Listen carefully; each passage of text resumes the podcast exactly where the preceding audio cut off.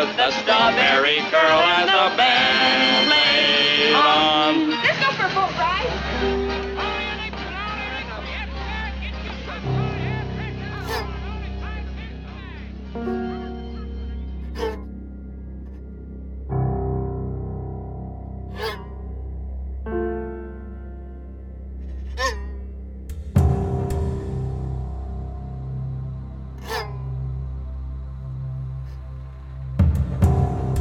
Welcome to Hitchcock Chronologically, the podcast where I, Jeff, go through every single one of Alfred Hitchcock's movies in the order they were released. And there's times in life, I don't know if you've ever had this happen, where you think you haven't seen a movie, but then there's things in that movie that remind you of scenes maybe you've seen in the past. And I'm like, oh, maybe I have seen Strangers on a Train. And then there's other scenes that come up and you're like, there's no way I I would have forgotten this scene. I must not have seen Strangers on a Train. And that's how I feel right now because there's so many moments I'm like, I, I promise I've seen this. I, I know I've seen this scene. But then there's uh, the finale of this movie. There's no way I've seen it before. Now, I mentioned back on the episode of Saboteur that um, I talked about the Universal Studios in Florida having this Alfred Hitchcock museum almost like you see a show and then there'd be at the end this sort of the practical way that some of his shots his famous shots were made. And one of them i forgot about completely is featured in this movie. And so that might be part of it but I, or i may have turned on this movie halfway through and then turned it off because there's a little chunk in the middle that just makes me think I've seen it before. But then there's the rest of it.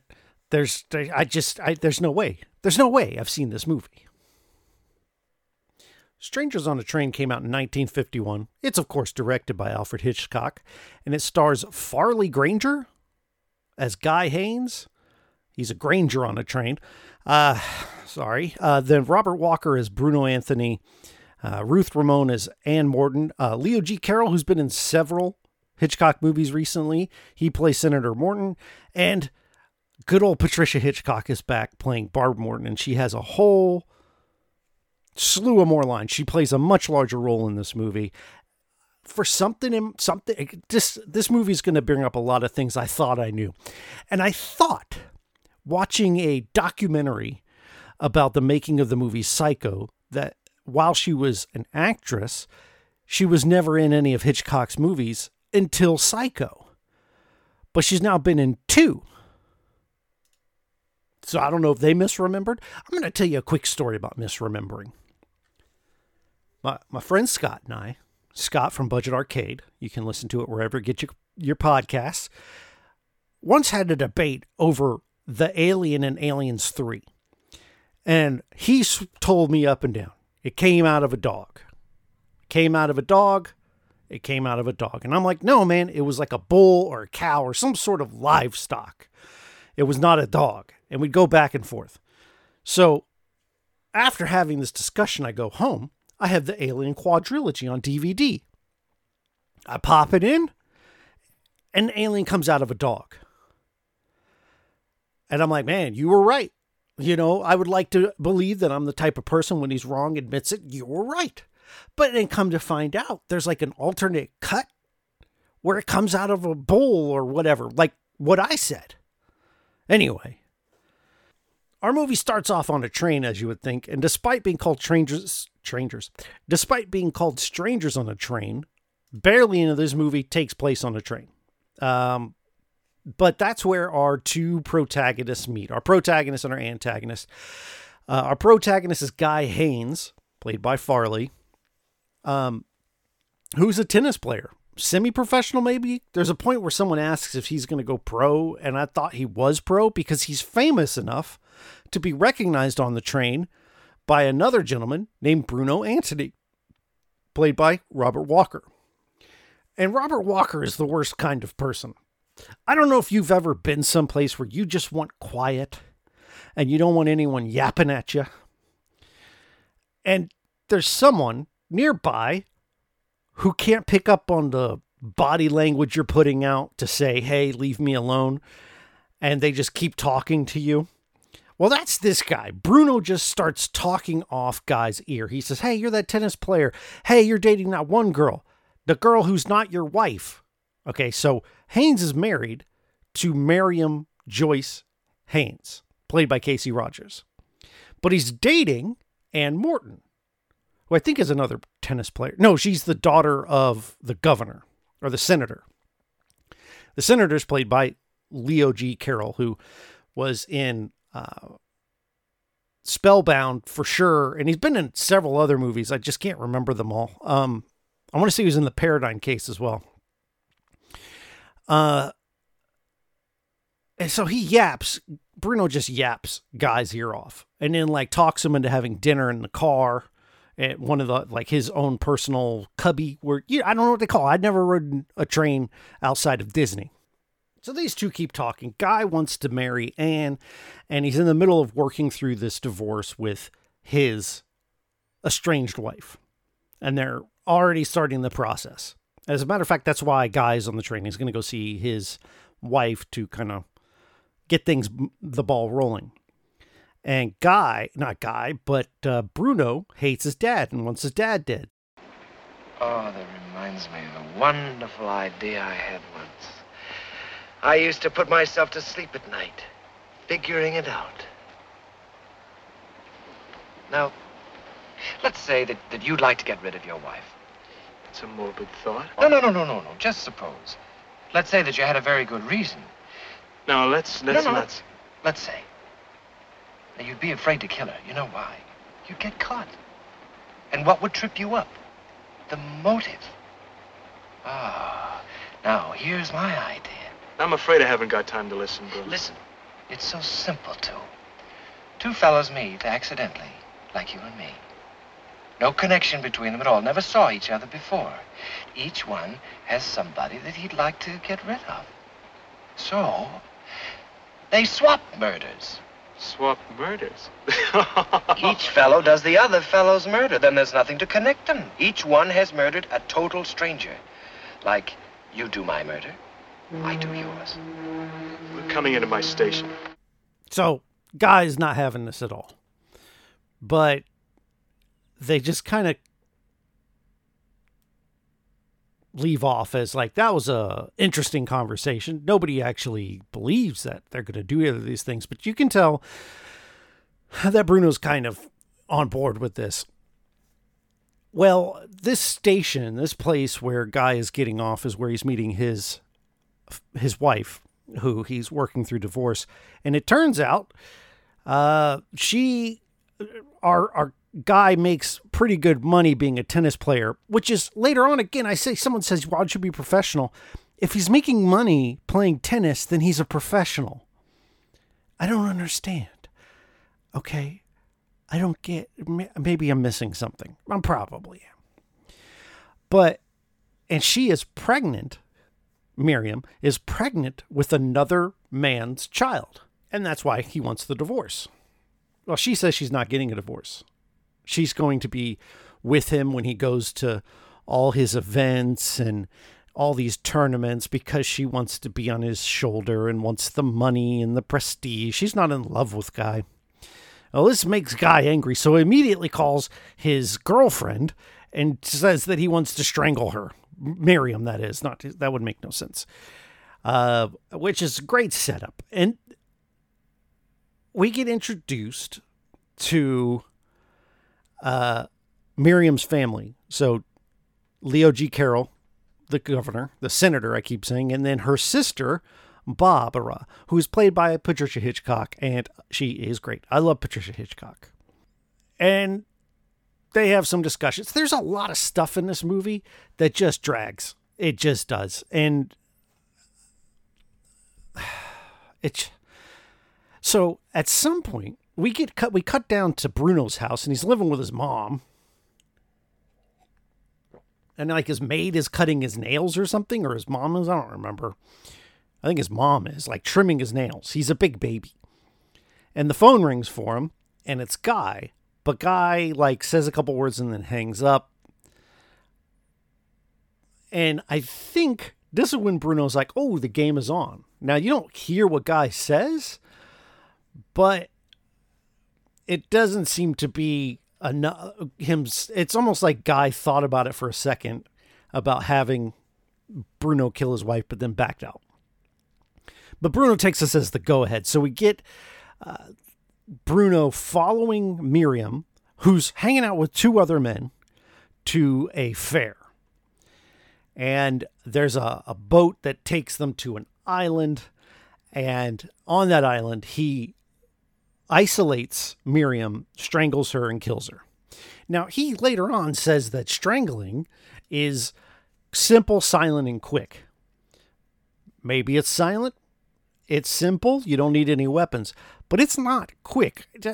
Now, granted, he probably didn't have the benefit of all the true crime podcasts we have now. But from my understanding, is suffocating someone takes a while. But in this movie, it's portrayed as if all you need is maybe five to 10 seconds and it's over. Uh, that's what happens here. Now, there's this whole subplot with a lighter. Somehow, uh, Bruno ended up with Guy's lighter that has like, it, it was sent to him from uh, his girlfriend, uh, Anne. And somehow Bruno ended up with it and that you even see like her glasses, uh, Miriam's glasses, are broken on the ground next to this lighter. He retrieves them both and heads to uh, Guy's house and says, "Hey, my side of the work is done." And Guy's like, "What are you talking about?" "Oh, I I killed your wife. She's dead. It was quick and painless. Now, I've never been strangled, but I again I've established that I don't think suffocating someone, strangling them, is painless, and it's probably not quick." Well, it's definitely not quick. It's probably not painless. Uh, but okay. Guy can't believe this. And he's like, I'm going to go to the police. Well, Bruno's like, Well, you'd be an accessory to murder. You don't want to do that. You'll go to jail and you'll lose your girlfriend and you'll lose your professional tennis career. And now I don't know that that's the case. I'm a man who believes that the truth will set you free. And if he went to the police saying, Hey, I met this guy on a train, his name is Dumpus, and he killed my wife thinking that I would return the favor to him. His name is Bruno Dumpus, Bruno Antony, and you should go check him out. Bruno is cited at this place by the guy who runs the boats. I think they corroborate it, you know? Like there's and and the other thing is, so Guy has an alibi. He was on another train going somewhere else. He was talking to this drunk guy. And so when the police ask him for the alibi, he says it's this drunk guy who was indeed on the train. They find him. They know he was on the train, but the guy was so hammered he can't remember Guy at all. And so this does not exonerate Guy. And there's almost like a pause on this investigation where you don't really see anything else out go into it other than that guy is being shadowed by a pair of police officers. One of them, quite friendly, uh, by the name of Dr. Hennessy, or Detective Hennessy, who uh, I think has the hots for Patricia Hitchcock and vice versa. And so the middle point of this movie is right about now, in this part of the movies where it slows down. There's a lot of stalking of Guy saying, Hey, you still need to do my job. He even goes so far as to mail a map to his house with a key. Like, and this is again, if you say, Hey, police officers, this guy wants me to kill his dad, and I can prove it. And when he gets that letter in the mail with the key and the map, it's evidence. Like, I think you could probably figure it out.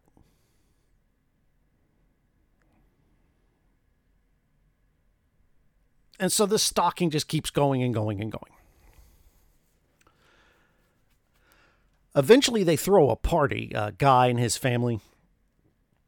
And there's this older woman there, and, and who should show up but Bruno? And he starts, you know, socializing and talking about murder to everyone he can. like, there's a thing in these Hitchcock movies where people are just fascinated with murder and how murders are done and how to get away with it. You can go back and look at Shadow of a Doubt for an example. That's my favorite version of it. And that's what happens here. He has a discussion with women, these two women, about uh, getting away with murder and how they would do it. And they, well, maybe I'd shoot him or I'd poison him. And he says, no, no, no. And he looks at his own hands. These are the perfect weapon.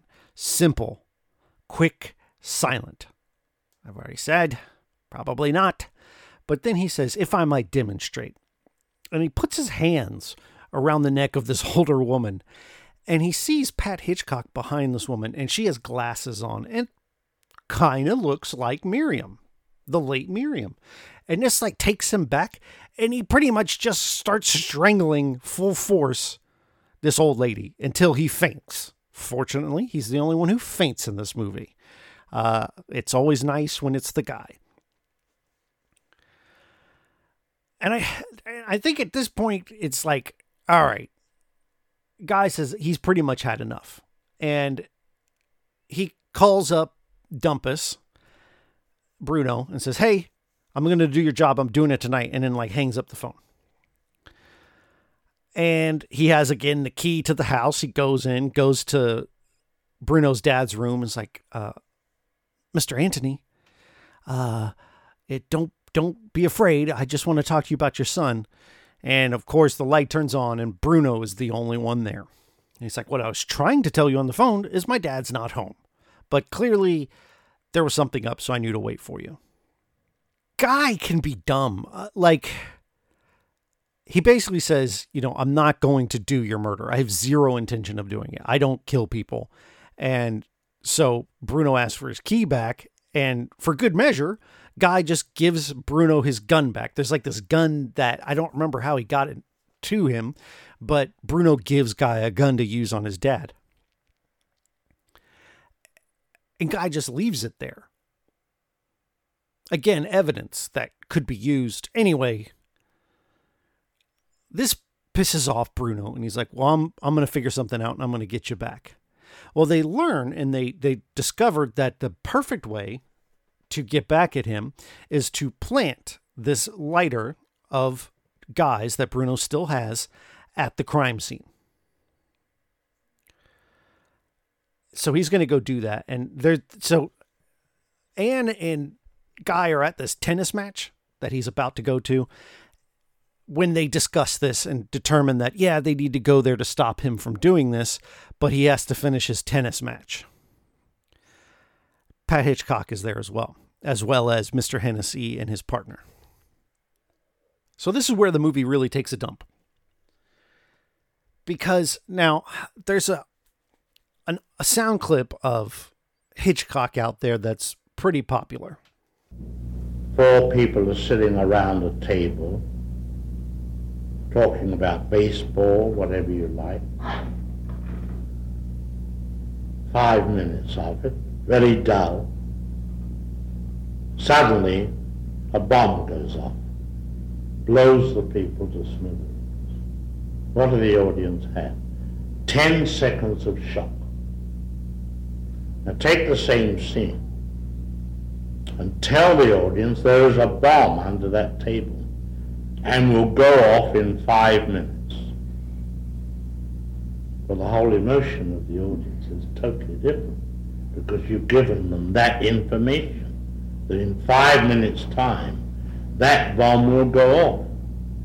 Now the conversation about baseball becomes very vital because they're saying to you, don't be ridiculous, stop talking about baseball, there's a bomb under there. You've got the audience working. Now the only difference is, although I've been guilty of in the picture sabotage of making this error, but I've never made it since, the bomb must never go off. because if you do, you work that audience into a state And then they'll get angry because you haven't provided them with any relief. Now, I had seen Sabotage after hearing this quote, and that he talks about it briefly there the scene where there's the boy who has the bomb on the cart and he gets hung up because they do. Just go back and listen to the Sabotage episode. But when I was watching that scene in Sabotage, I knew what was happening. This, what he's talking about. But then he says at the same time that the bomb should never go off because then you offer the audience no relief. Now, I'm not one to question Alfred Hitchcock, so I won't. But, although I have in the past. But the problem is, he says, okay, what what have the audience got if, if they just see the bomb go off? They got about 10 seconds of shock. So you tell them that there's the bomb there and you can drag it out for five minutes. He doesn't say it like that, but drag it out, he does. And in this movie, we know that Bruno is on his way to plant this lighter. And so the suspense is that Guy has to finish his tennis match in time. So you get 15 minutes, not totally, about 15 minutes of tennis. And it cuts in this tennis, it cuts a little bit back to uh, Bruno dropping the lighter in a storm drain and trying to fish it out. And then it cuts back to more tennis. And then back to Bruno fishing it out. And then back to Guy playing tennis. And it's almost 15 minutes. Now, I get what he's saying with five minutes, you, you're dragging out that suspense, but there's a point where people are just, okay, am I watching tennis or am I watching a movie? And I got to watch a whole lot of tennis. Well, he finishes his tennis match, and uh, with the help of Pat Hitchcock, Guy makes his escape from the tail of his uh, the two cops, but they track him down and find out he's going back to the scene of the the crime, and they contact the police there to intercept. Well, our guy, not guy, Bruno is there, and he's getting ready to get on the boat to go across to plant this lighter. The problem is, is that since this murder happened, this boat ride to this island of death has become quite popular. And the guy who runs the boat ride of death actually saw Bruno the day that the murder took place. And he sees him again now and recognizes him. But before Bruno can get on the boat, Guy shows up. And they both run over to the carousel. And now, okay, we've had a ton of tennis and the movie's gotten real boring and bland. And then all of a sudden, it just picks up big time because they go to this carousel and uh, behind them are two cops and they're specifically chasing after Guy, and Guy starts chasing after Bruno. Bruno gets on the carousel, Guy follows behind, and the police officer behind Guy shoots at a carousel that has children on it. And not only does he just shoot at the carousel, he hits the guy operating the carousel who falls over and pulls like the speed trigger, the speed bar, and then the carousel just goes out of control, spinning as fast as possible. Women and children are screaming. There's one boy here who's having a great time, though. He's laughing it up. But Guy and Bruno are fighting near this kid, and the kid tries to get some licks in and starts punching Bruno. And for his trouble, Bruno shoves him off of his horse and he nearly flies off of the carousel, but Guy saves him. And then they wrestle around some more. While this is happening, there's this really old guy who's crawling under the carousel because he's trying to get to the center where the controls are so he can stop the carousel. Now, this is also funny because he's so slow. Now, granted, you have to be careful, but he really takes his time. He's not even in a rush, like trying to be careful. He just, uh, he's like, yeah, I can help. I'll get that. It's just, he just can't be bothered so this goes on for several minutes of them fighting poorly and the carousel going out of control. Finally, the old crusty man, he gets there and he pulls the stop lever and instead of this thing stopping, it just explodes. Like not in a huge fireball, but he I guess he stops it so fast that it breaks the carousel and it crumbles the bits and it shoots guy off and who knows what happens to the children. And the guy who actually crawled underneath to to hit the brake is probably dead. We never see him again. And the police stop guy but fortunately for guy the the boat operator's like no that's i've never seen guy before. The guy i was telling you who did it was the other one that he was fighting and they they go to bruno and bruno dies by not fessing up the truth. He's like no you killed her. You left your thing there. And then he just dies.